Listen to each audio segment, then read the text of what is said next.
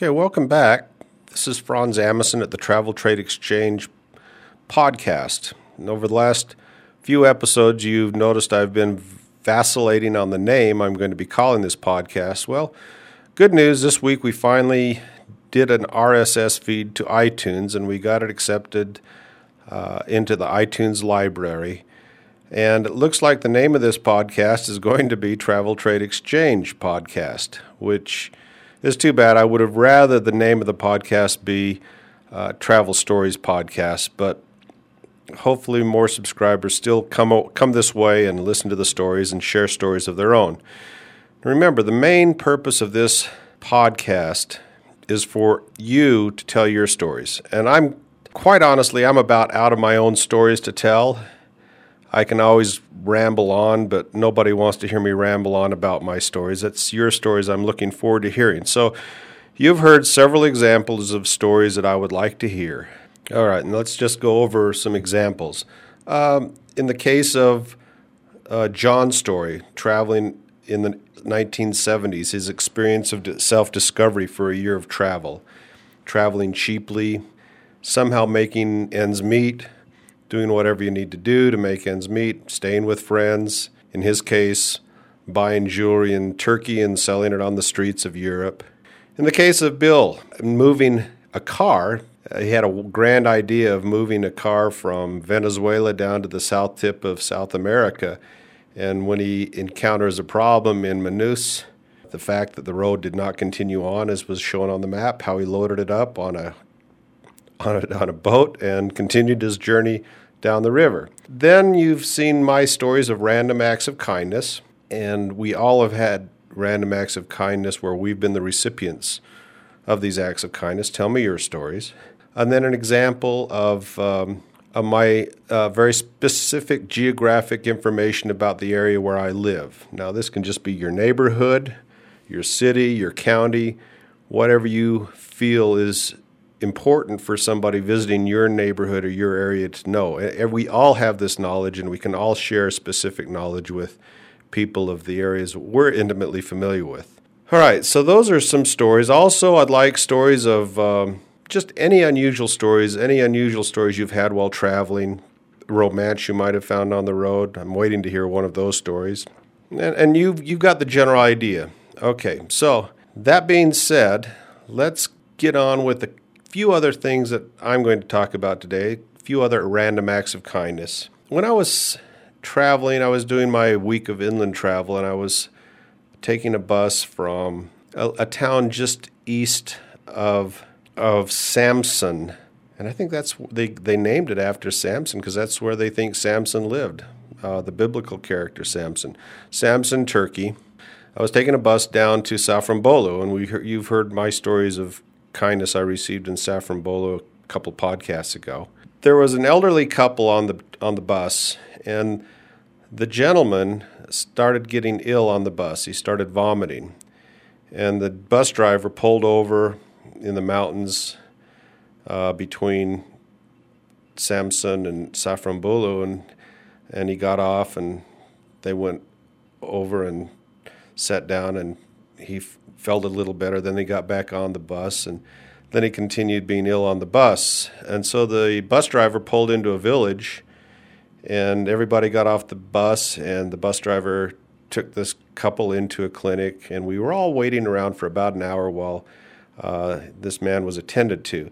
Just such kindness, such compassion that the people have for each other, and I think that's not the image that a lot of a lot of Americans have of the Turks. And that wasn't a kindness to me, but that just showed the character of the people. All right, so that's just a little anecdote.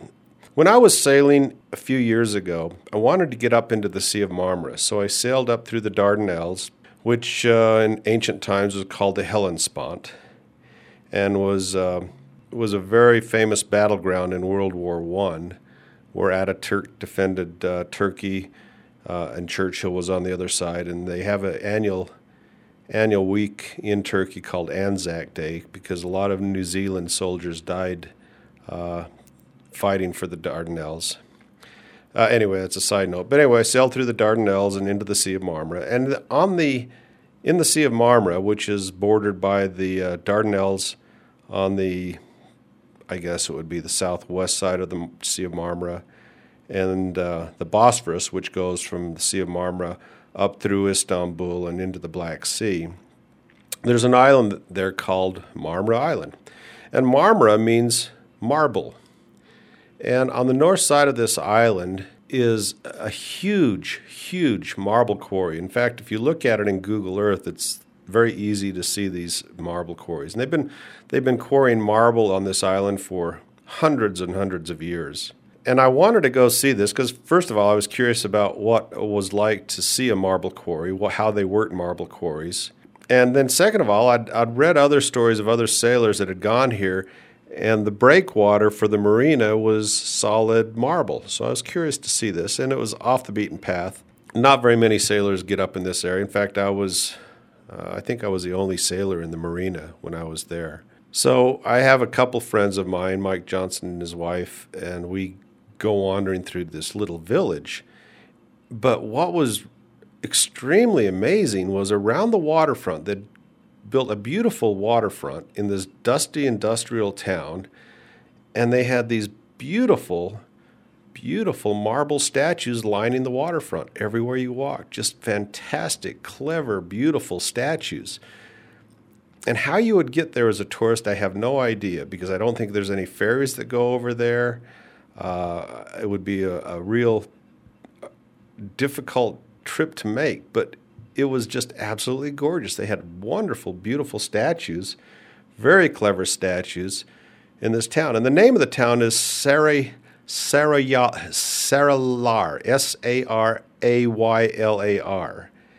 Anyway, I had gone to this town with the intention of looking at a marble quarry, uh, a working marble quarry.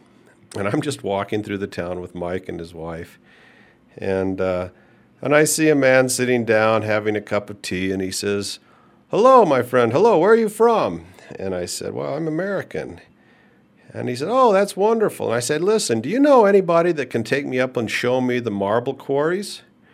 He said, Well, of course, I can take you up and show you my marble quarries. And so he proceeded to go get his, uh, his Jeep, his Jeep Wagoneer, and he loaded us up, and he spent the entire day taking us around to these marble quarries and his his uh, processing facilities, and and I got to see how a marble quarry worked. And then he took us to an old old ancient, I should say, back in the 1930s, um, slab shed where they would use water power or steam power to drive these saws that would uh, cut the marble blocks into slabs.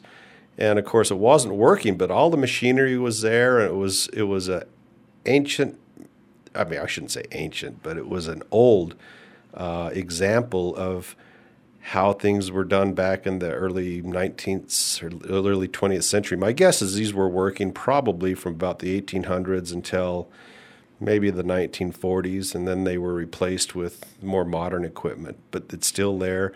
It could still be functional, and it was it was just a wonderful day to experience this. Now, this man just took his entire day to show us around and he showed us a quarry that his father had, and he said, Oh, my father, what a crazy man, what a crazy man. Look at this marble. And he showed us all this marble that he'd quarried that he couldn't sell because it had gray in it. So there's all these blocks of gray, of slightly marble with gray streaks through it that his father couldn't sell. They couldn't sell. He said, My father put us almost put us out of business trying to quarry this marble. And of course, the marble that's the most in demand is the pure white marble. And, um, and that's what he was, he was, uh, quarrying for himself. Now, in my office, I bought, I brought as a, memor- a memory of this trip a, about a four by four by four piece of marble that I picked up from his from his quarry. It was just as a doorstop. So every time I look at that, I think of that that experience that I had. If you ever have a chance to go there, take take it. Another act of kindness I received again in Turkey, and uh, that's just because I spent so much time in Turkey. I was uh, staying in Goreme in the Cappadocia region of Turkey. I got off the boat, uh, put the boat up, and I gave myself an, about a week, maybe two weeks, week and a half to go travel around.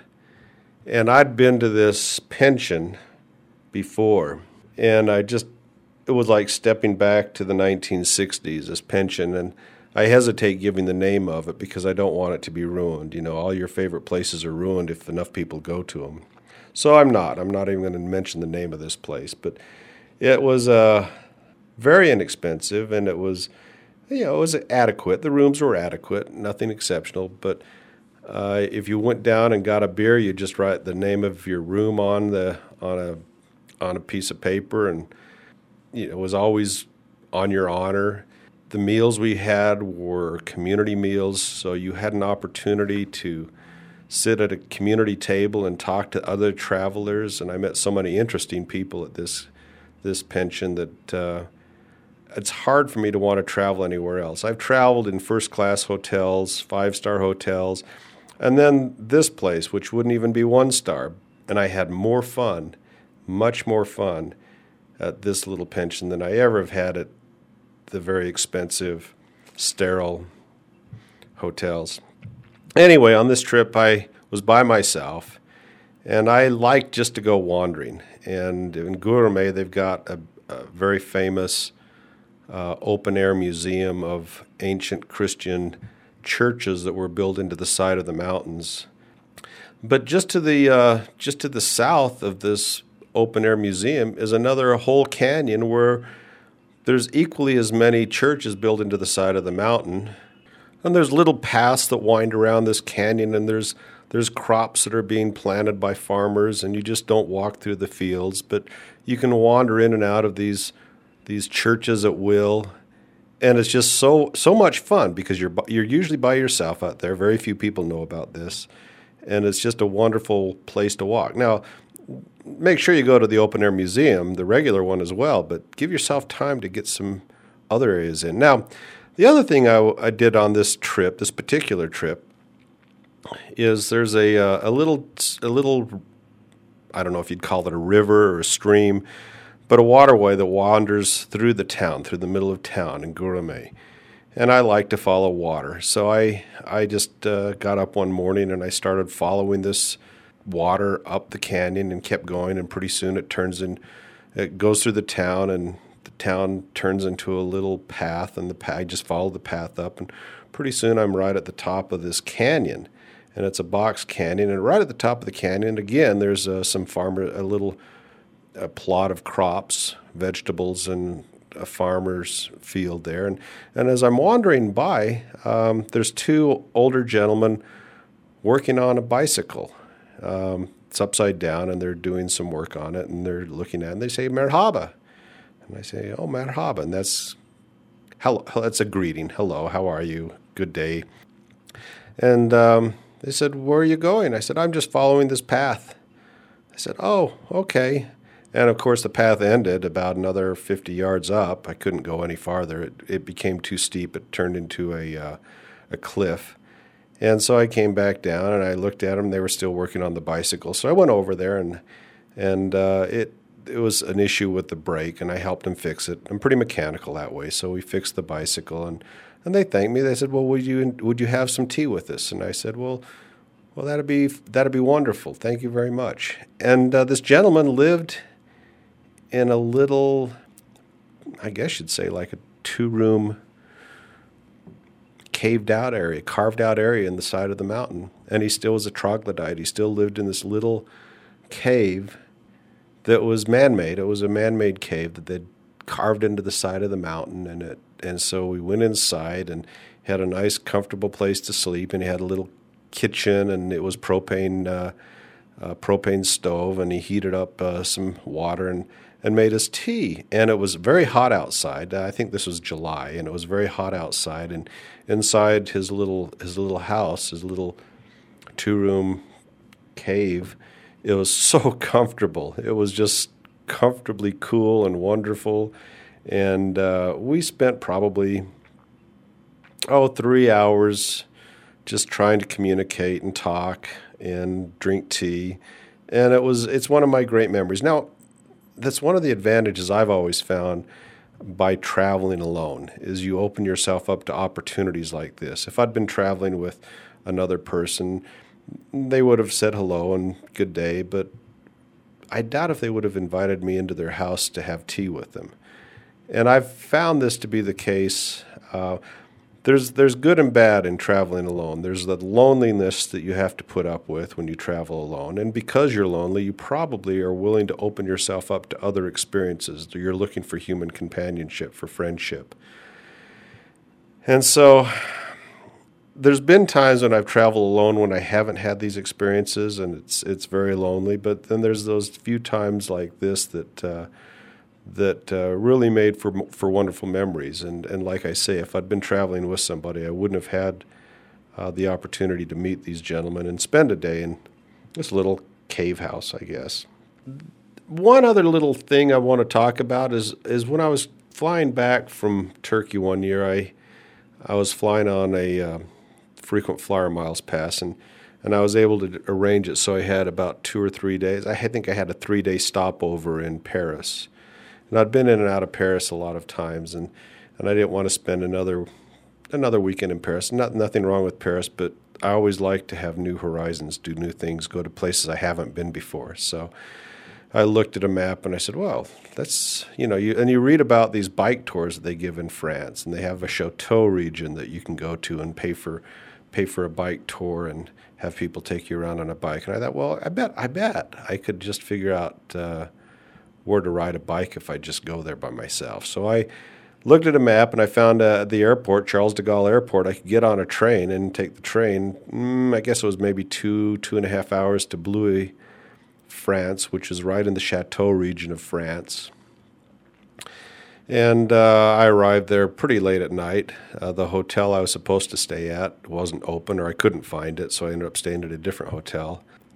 And I'd booked this hotel uh, through one of the online services, and I was very disappointed in it. Uh, but so I was sta- ended up staying at another hotel. Um, and hotels are not a big issue for me. I, as long as there's a bed, I really don't care. I'm I'm not spending much time in a room anyway. That's not the point of me traveling. As long as it's relatively clean and there's a comf- a bed, and it doesn't even have to be a comfortable bed, just a bed. I've slept in some pretty damn uncomfortable beds over the years. Anyway, the next morning I got up and I asked uh, uh, one of the gentlemen at the hotel, I said, uh, Where can I rent a bicycle? And he told me a place to go rent a bicycle. And I went down and rented a bicycle for three days. And they had very, very detailed maps of bike routes. And these bike routes were very well marked on the streets. And they would take you out in the countryside and and around chateaus, and it was just wonderful. And the idea of actually spending money to pay somebody to take you there, if you can basically have some very s- fundamental map reading skills, there's no reason to to uh, to pay a tour guide to take you on this. Now, I can see the advantage of a tour guide. I don't speak French, and it would be nice to have somebody interpret things for me and tell me about things. But uh, these maps that they have in Blois, France, and the fact that you can rent a bicycle there very inexpensively should uh, encourage other people just to go just go to Blois or Tours or some of these other regions and, and rent a bike and do your own tour. So that's it. I'm again remember I'm testing out our our RSS feed with this podcast. This is a quick podcast, but er, I would really like you to consider telling your own stories. And I told you how to do it at the beginning of this podcast. This is Franz Amison. Thank you for listening. And please tell your friends about us. Bye bye.